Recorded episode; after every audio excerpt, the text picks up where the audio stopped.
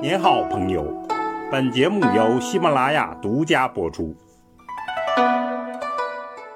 听段子学书法，我们继续说碑帖段子。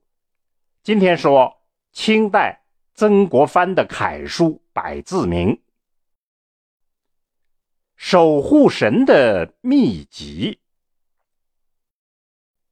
我们讲过好几位文化全才的书法，才华横溢，令人赞叹。而这一位非同寻常，他称为大清守护神，那就是曾国藩。曾国藩出身于耕读世家，自幼聪慧，勤奋好学，后来中进士，入翰林，一路高升，被称为清代中兴的第一名臣，还称为千古第一完人。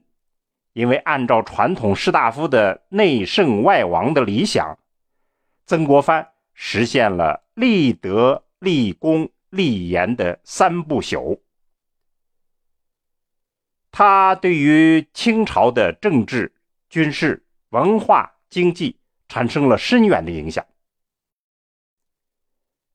作为儒家的知识分子，曾国藩。严格践行了修身齐家治国平天下的人生道路，在他的人生中间，书法与礼仪学问结合在一起，被视为是人生修养的重要组成部分。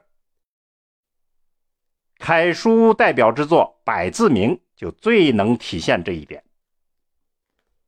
最初呢，《百字铭》是唐代。道士吕洞宾原创的道家修炼的箴言，一句五个字，二十句共一百个字，讲的是人生从普通人修炼到长生不老、超凡入圣这个过程方法。唐太宗借这个形式写出自己的版本，告诫世人如何管控自己的行为，后来就成了传播最广的。为人处事的座右铭。曾国藩呢，把唐太宗的版本加以修改，就写成了曾国藩版。我们来读一下他的楷书《百字铭》：寡欲精神爽，思多血气衰。就是说，少一些欲望，就会精神爽朗。思虑多了，气血就会衰减。少悲不乱性，忍气免伤财。少贪悲，就不会乱了本性。忍住气，免得伤了自己的财富。贵向勤中得，富从俭里来。贵。要从勤奋中得来，富要从俭省中得来。温柔终有益，强暴必招灾。温柔最终会有益处，而强暴一定会招来灾祸。正直真君子，雕塑是祸胎。为人正直，就是真正的君子。而焦缩是灾祸的起始。暗中修史见，乖里带些呆。暗中不能使暗箭伤人，要在品性的乖巧中间再带一些呆笨。养性须修善，欺心莫吃斋。要养自己的品性。一定要修炼善良，内心不真诚，就不要去吃斋念佛。衙门借出入，相当要和谐。衙门呢，最少是少去出入，乡当们要处理的和谐融洽。安分身无辱，文非口莫开。安分守己，身体就会少一些被侮辱；听到是非，最好不要开口。世人依此语，全服乐康哉。世人最好以此语来行为，那么就会得到全面的幸福、乐观、健康。这就是成功者用了一生总结的人生铁律。曾国藩高出很多人的地方就在于。他不但善于做事儿，还善于总结和表达，所以为我们留下了很多金玉良言。百字铭就是其中的代表。此外，还有他的人生六戒，他日常生活修身的十二法，这些呢大多与书法密切相关。有些是他在练书法的时候体悟和实践的。